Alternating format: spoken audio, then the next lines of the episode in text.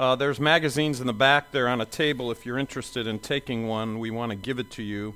Um, you know, the song that, I, although I'm not familiar with the song, um, the song is a great way for uh, to introduce what I'm going to talk about and something that I think is really important. And it's simply this theology matters.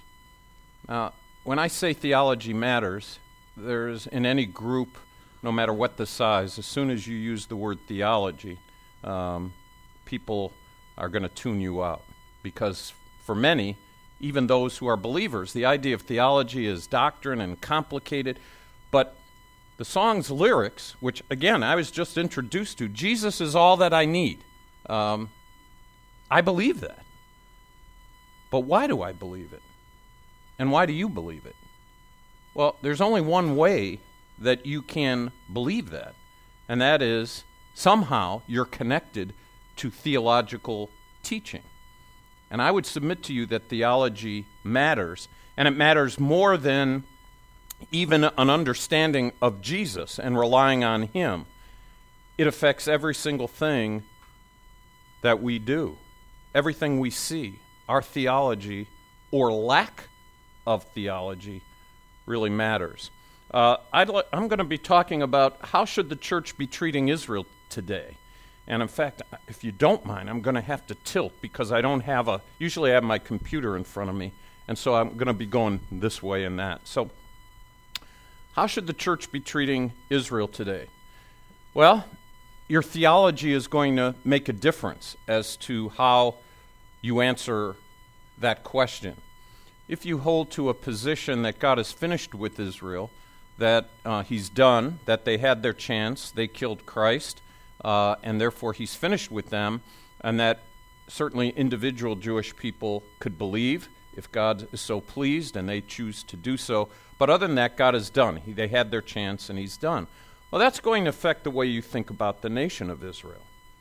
But if you believe, on the other hand, that God uh, used Israel in a dramatic way in the redemptive story to bring about salvation to the world, and that through their rejection, the gospel then goes to the whole world, and it's God's way of having two peoples on a track that are parallel where ultimately at the end of the road for both, they're going to come together. Well, that's going to have a different view as to how you look at the modern state of Israel.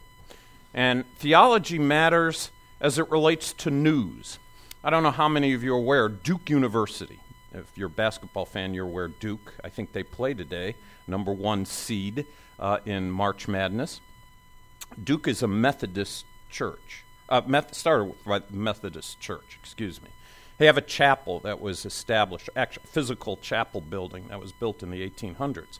And recently there was a huge problem that happened. Huge. It made national news. If you Google it, it's still there, and it will be pages and pages long. They uh, wanted to call to prayer Islam, um, call to prayer uh, from the chapel building. Actually, ring the chapel bells in a call to prayer for Islam. Now, how you view that effort, I think, can be certainly your theology is going to matter, or your lack of theology. Well, I can tell you that there was such an uproar uh, that they canceled it, but not completely. Uh, what happened is the bells were supposed to chime, and that was on the upper part, and instead, when the university itself said no, they weren't going to do that, uh, they played it somehow, I'm not exactly sure, uh, but they played it in a different place and had a huge rally, and many of Duke professors and students were there. And by the way, there's about 300 Muslim students on the campus of Duke. So uh, I don't know if they've called to prayer Jewish uh, students before. I don't know if they've had a call to prayer even for Christian students there during the week, but they but th- that was the issue. Uh, UCLA has had a call to prayer uh, in Islam, for Islam as well. Uh, there are things happening in our culture, and the church can or cannot respond to it. I'll be teaching the Holocaust this week. And I have to tell you, I'm obviously biased. Uh, Keith knew I was biased when he invited me. I'm biased. Uh, but I hope I'm objective. You're going to have to uh, analyze if I am or not. But uh, in Europe today, what is happening while you and I are here is unpre- unprecedented anti Semitism since Adolf Hitler. Now, I don't say that lightly. Um, I never used to be able to say that when I first started to teach the Holocaust. I talked about it possibly coming to the United States. I talked about how Europe was deeply affected, and in fact, how they responded, especially Germany, responded in such a positive way to make it illegal to do anything anti Semitic um, uh, there in that country. And your theology is going to matter. And there's very little theology in Europe, and that's why it's a hotbed, in my view, for anti Semitism. Let me give you an idea of just what took place in 2014 in France. This is just 2014. There's 475,000 Jewish people in France, uh, 1% of France, France's population.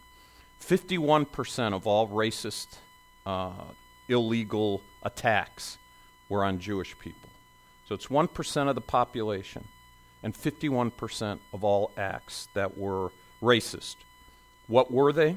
Murder, rape, beatings, stalking, harassment, spit upon, uh, name calling, dirty Jews, death to the Jews, juice to the gas, uh, an inverted Nazi salute. I don't know if any of you are aware. There's, I can't pronounce his name. He has a French name and he's a comedian.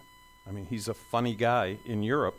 And he has started the inverted um, Nazi salute, which is a salute down. And if you are on multimedia and, uh, and social media, you might have even seen it. They're doing it um, really all around the world. And that's just in one year. That's 2014, all these things take place. Now, again, why am I telling you that? I'm talking about the church. What does that have to do with anything? Well, it has quite a lot to do with anything because while these things are going on in Europe, there's things going on in the United States. I was going to show you a video, but it's church, and the contents of the video would have been totally inappropriate for church. Um, I'm going to show it during the week at Emmaus, and I'm kind of nervous about it. Uh, all it is is footage of uh, two of there's two footages. One of a man walking in France with a kippah on his head and tzitzit hanging out. Tzitzit are the fringes, according to numbers, that mark out a, a Jewish person. And he, it's only a minute and 47 seconds long, and he walked the streets of France, Paris specifically, in different neighborhoods, and recorded. I don't know how he did it, but you actually got somebody to tape him walking, uh, and obviously there were people who didn't know that he, he was being taped. And he was spit upon. He was called all kinds of names. Uh, there were people walked alongside him who uh, said all kinds of not nice kinds of things. But in the United States, there is on college campuses right now um, awful things, terrible anti Semitic things, making Jewish students at campuses around the country very, very uncomfortable. How are we to view any of those things? Is the church care about those things? And if so, what are, what are we going to do about it? Or not do about it? By the way, the church was faced with this in Germany in the 1930s. A book that maybe some of you are familiar with is Bonhoeffer. It, it captivated many Christians. Bonhoeffer, as a believer, struggled with what we're dealing with right now. Uh, his theology was different than my theology, but he had a, enough theology uh, and it was true theology to realize that what was happening was something that the church had to stand up against. And that's really s- some of the things that we have to talk about. And that's what we're going to do. All right. What do I do here? I did something wrong? Point it? This way, point it.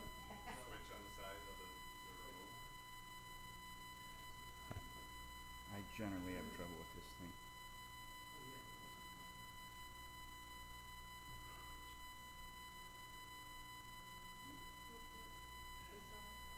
Oh, there, yeah, there. Okay. Oh, I pushed the wrong side. I pushed the right. It's got to be the left one.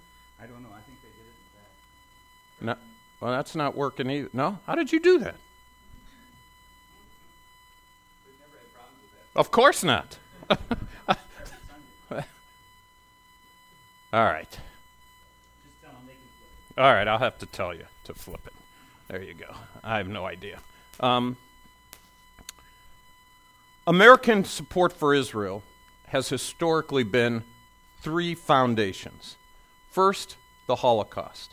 Obviously, uh, during the Holocaust, there was no Israel. Just to sidelight why theology matters, the organization that I'm with, the Friends of Israel, was formed in 1938. Why is that significant? That's 10 years before the nation of Israel existed. So, why does theology matter? Well, the people who formed the Friends of Israel believed the Bible. They believed that every word was true, including chapters like Ezekiel 37, which talks about dry bones coming together. And so, when they incorporated the organization, they wanted it to at first be a relief group. That is, to help Jewish people who were fleeing Germany at the time that Hitler was taking power, coming to the United States, and in need of physical help. But because they believed the Bible and because of their theology, they said, We're going to call ourselves the Friends of Israel, even though there is no nation of Israel today. And there wasn't for 10 years. Now, they didn't know it was going to be 10 years. It could have been 50 years. It could have been one year. It didn't matter to them. They weren't going to be called the Friends of the Jewish people or the Palestinian people, which is what it was called then under British rule. They wanted to call themselves the Friends of Israel because theology matters. So the Holocaust is one of the reasons America has supported Israel. Another is it's a democratic state. It's the only democratic state in that part of the region. It's interesting that much of the uh, UN criticism of world powers in terms of violating human rights, I find it fascinating that Israel has had. Oh, is it working? Great deal. Okay, thanks. Uh, I find it fascinating that the United Nations has condemned Israel like triple any other country. Now, if you, again, I'm biased. If you were to ask me, is Israel a perfect country? No, not even close. They do a lot of things that are bad. And if you don't believe, I just was in Israel and returned on Sunday. Turn on Israeli TV. Uh, we say, I don't understand Hebrew. They have English uh, as well as Hebrew stations. The worst critics of Israel, in terms of passion and name calling, are Israelis. Uh, just like in America, they say all kinds of things, and some of them are deserved on each side. But it's interesting that the United Nations over Iran, North Korea, Saudi Arabia, name the country that has terrible human rights violations, Pakistan, uh, all these countries, Israel has outnumbered them in terms of a terrible uh, uh, uh, crimes against humanity as far as the United Nations is concerned. But the Bible is another reason. When you open up your Bible, you're opening up a Jewish book. Um, you might not like individual Jewish people. The Bible doesn't say you shall like Jewish people. You, you don't have to like us. But if you're a believer in Jesus Christ, your theology dictates to you that you have to love us. You have to. Otherwise, you're violating biblical text. Because if you say you're a believer, you're saying, I love God. And you're probably saying, Well, I want to love what God loves. God hasn't chosen any other ethnic people, nor has He chosen any land outside of the Jewish people and the land of Israel. He calls them three times in the Torah, first five books, in the, in the writings, which would be in the Psalms, and in the prophets. He calls them the apple of his eye. So, the Bible historically, and many Americans believe to one extent or another the Bible, so historically, Uh, that's why we've supported Israel. Now, we can give you some statistics, and you can do statistics any way you want, but this was a Pew, not PU, but PEW, Pew Research Forum. Uh, this gives you an idea on the Israeli Palestinian conflict and evangelicals worldwide. Uh, 34% support Israel, uh, 39% support both, um, and then you could see the 16 and 11% and view this amongst American evangelicals. It's actually 4% less uh, Americans uh, sympathize with Israel, but it's more uh, as far as both. And that's the American way, by the way. I, I understand how that could be uh, uh, so. Almost half of Americans look to both sides and probably can see uh, how both sides need some sympathy. Uh, but it's interesting breakdown in millennials versus me. I call them tight skinned people. If you're here and have tight skin, you're a millennial, and I see a few millennials. Um, we're the baby boomers. Uh, you actually now outnumber us. There's about 70 million baby boomers, and there's about 84 million millennials. And there's a lot of studies on your group if you are in that 18 to 32 range. 21% uh, of millennials believe Hamas was to blame for the Israeli war. I have a hard time with 21%. I still think it's too many. Um, I still 40. I th- think 50. I think 47% is too high, uh, or excuse me. I think the 80, 79% who don't think Hamas is the one to blame, uh, and the 53% who don't think Hamas is to blame is too high if rockets were fired into your backyard, how would you feel? Um, and how would you feel if you were limited to a response first where, well, let's say you did the Christian thing? Because I would submit to you that Israel has done the Christian thing as it relates to rockets. Uh, not the American thing, the Christian thing. I think Israel is more Christian than any other nation on the planet, even though they don't believe in Jesus. And let me tell you why. I don't believe they're all going to heaven. Please don't misquote me. I'm just talking reaction wise. When rockets were sent, they knew when they would find out where they are, they would send leaflets and text messages. And they would phone people to say, uh, by the way, in two hours, we're sending a rocket into your cache of rockets. So abandon your place. Now, I don't know of any other country including our own. Right now, we're using drones, by the way. Uh, and I'm not even telling you I'm against all that. Uh, I'm just saying Israel's the only country that warns the enemy when they're coming because they don't want innocent lives killed. Now, how does the enemy respond to that? By gunpoint, they keep people who want to flee to stay there. So, rockets are, people are used in, by Hamas to protect their rockets, while Israel has an iron dome which shoots rockets to protect its citizens.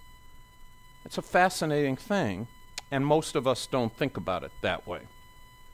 So, there's a lot of statistics about uh, what different groups, age groups, think about it, uh, and why aren't millennials tight skinned people more pro Israel? There's some very good reasons why. Uh, I was alive in 1967.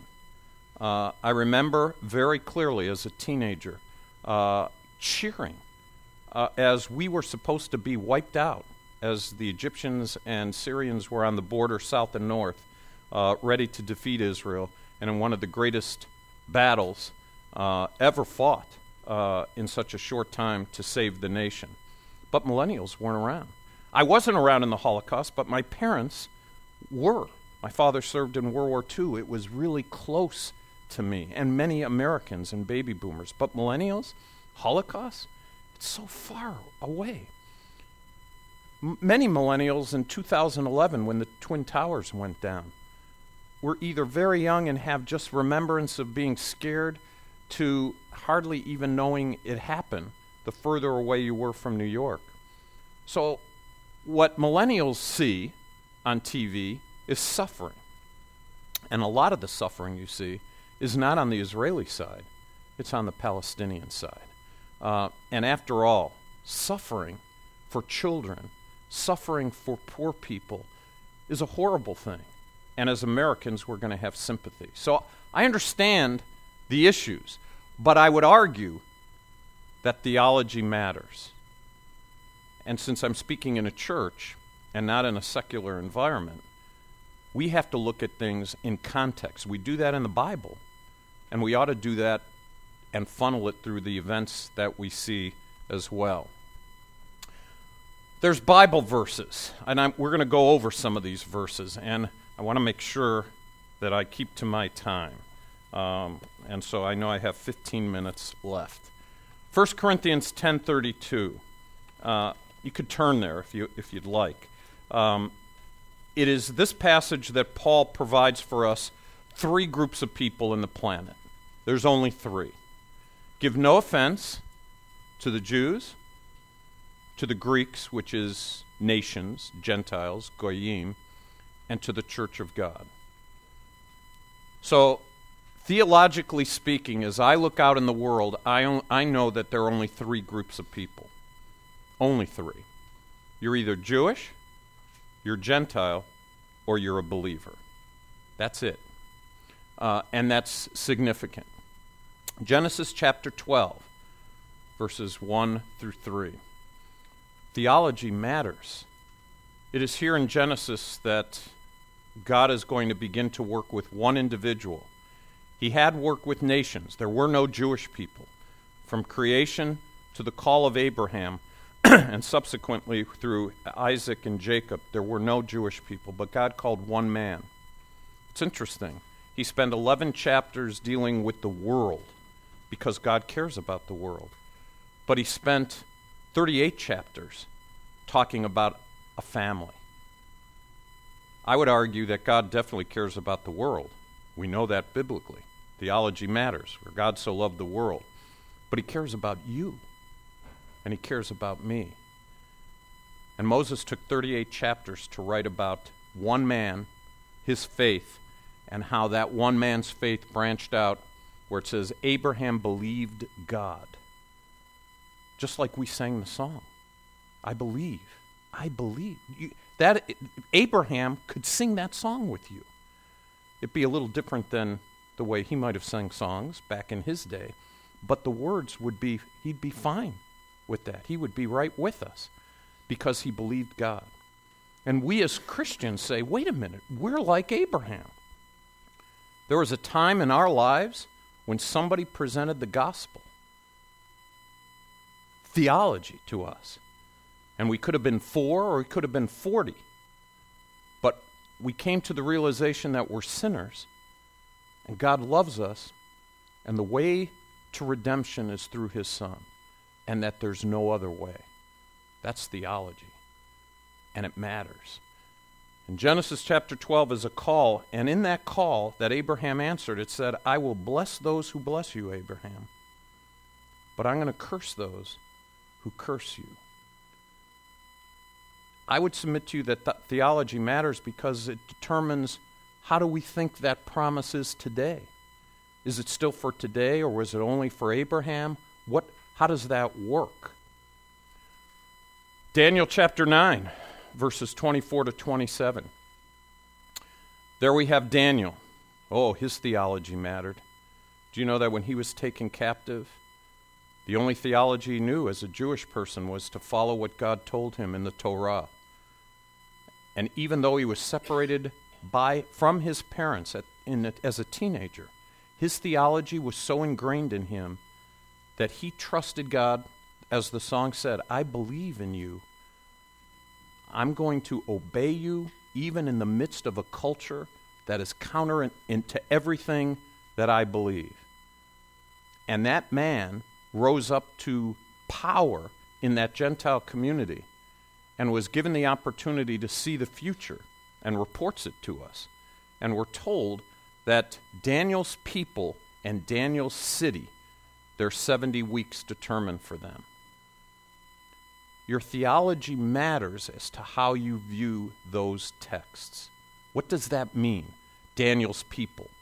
Uh, well, there was no church then. There were no believers. There was no Jesus Christ. Who, Dan- who are Daniel's people? And by the way, who's Daniel's city? Where is that city? Well, the context is pretty clear, and if you're reading the Bible normally, you could show that to a person who doesn't believe in Jesus or who is not even Jewish and show it to them, and they'll tell you, oh, Daniel's people, they're Jewish. Oh, no, oh, his place? Oh, that's because of the temple is there. Jerusalem is there. So we now know, based on our theology, that there's a future. Have those 70 weeks been completed? Well, the Bible's going to outline. Daniel didn't know all about that, it wasn't revealed to him. But as you continue reading from Daniel, you find wait a minute, 69 of those are done. Jesus came. Just as it says he would come and be cut off, which he was. But that 70th week, that battle, that, that difficulty that they talk about hasn't happened yet. And so that's, that's a part that certainly has to be dealt with. Romans chapter 11 and verse 1 Has God rejected the Jew? Oh, man, that cuts right into the huge debate in the church today. A huge debate. There are those of us who are believers in Jesus Christ who have a fundamental difference as to how we re- react to that statement. A huge difference. They're brothers and sisters in Christ. Uh, and we ought to embrace them and fellowship with them in every way we can, except our eschatology parts, because those in the camp that I would hold and where Emmaus Bible College would hold would say, no, God hasn't abandoned the Jewish people. He hasn't cut them off.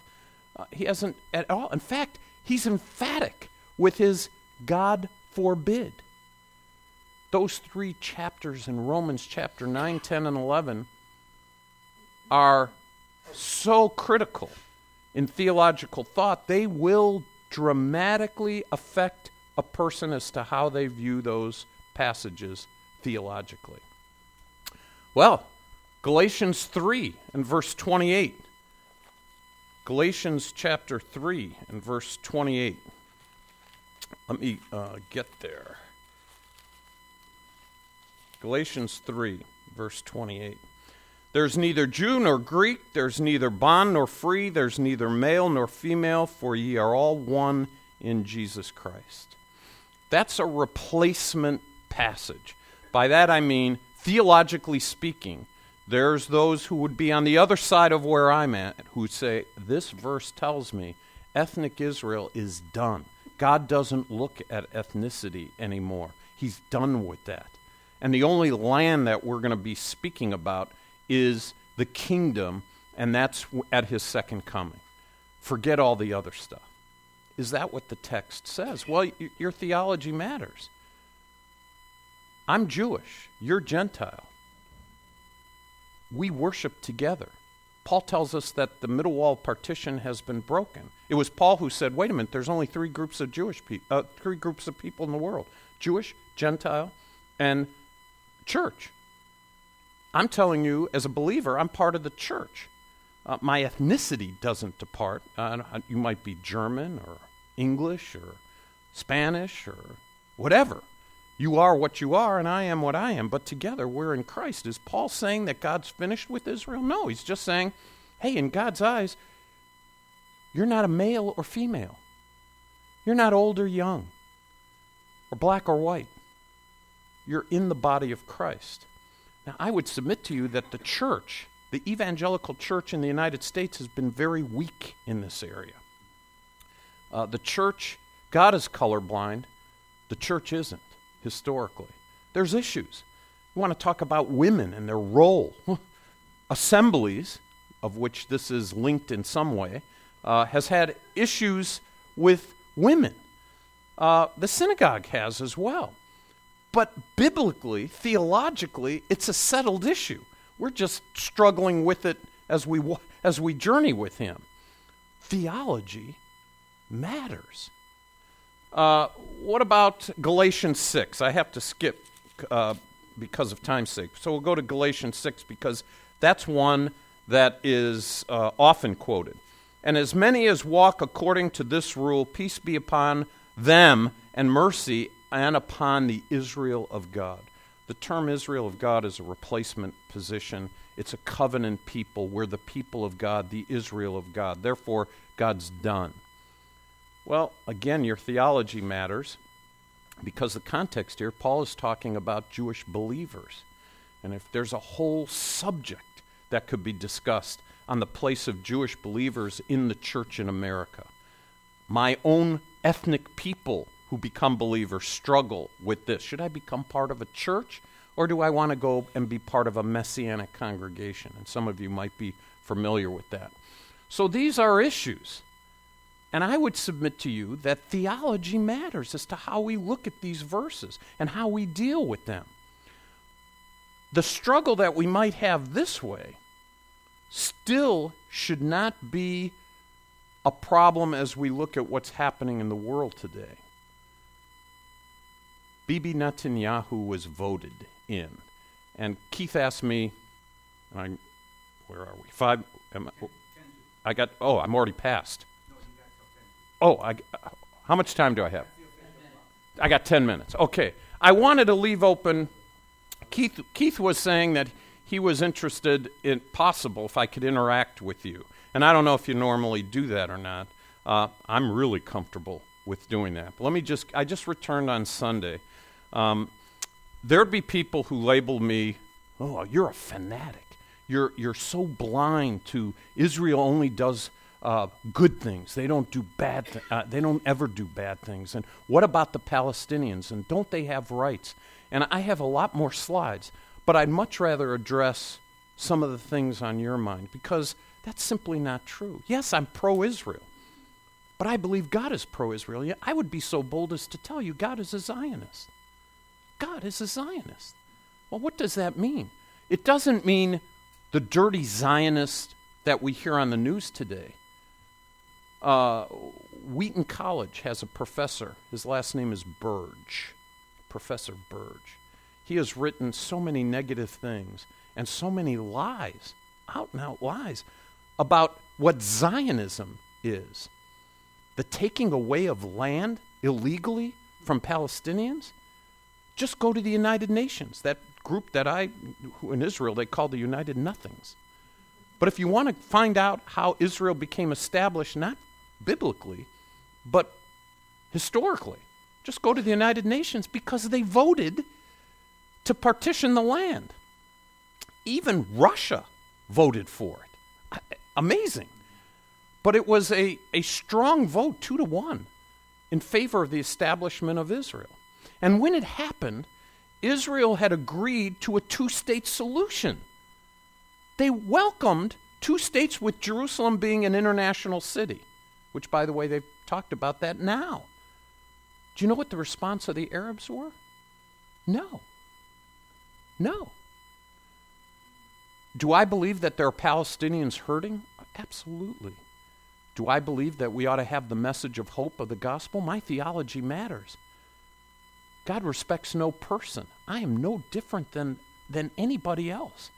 Whether he's a drug addict, an alcoholic, a Jewish person, uh, an old person, a young person. Uh, we shouldn't be picky as to who we share the gospel with. And so people think, oh, and you, with friends of Israel, if they don't have a mezuzah on their house, you won't share the gospel with them. That's ludicrous. My theology matters. But it matters to the point where do you realize that when Haiti had its difficulty from the earthquake, do you know who was first there to minister to the people? and have a triage set up faster than any other nation? Israel. Do you understand that when a terrorist doesn't quite complete his mission or her mission and go to heaven through jihad because of uh, blowing themselves up, they're still alive? Do you know that in Israel, they're treated alongside the victims that they blow up? And that the people who end up paying the bill is the IDF, the Israeli Defense Force. Those things aren't reported. Those things are most Americans have no idea. But even if that wasn't the case, my theology makes a difference. Does God have a future for Israel? Oh, it's a dramatic future. And I would argue, from a theological point of view, that if God doesn't keep his promises to Israel, as some Christians teach that he is not going to fulfill literally, if he fails on the promises that you read in a natural way, then that means God has lied. And if God has lied, it's over. Do you know how over? Satan will win. Satan is the liar, not God. And if God is not going to fulfill his promises, if he's an Indian giver, then how do you think your salvation is secure? On what basis? I would make the argument theologically that as God is faithful to the Jewish people, as he keeps his promises, as we watch in a miraculous way how he's preserved this people under all kinds of difficulty, that in the difficulties of my own life, in my own struggles, where times I slip, where times I'm frustrated, I can turn to him as you sang in your song. I believe. I believe. Do you believe in a lie? Do you believe in a fairy tale? Or do you believe in the words that are printed on a book that were given to you by a people that God used in his redemptive story to bring you to redemption? Any questions?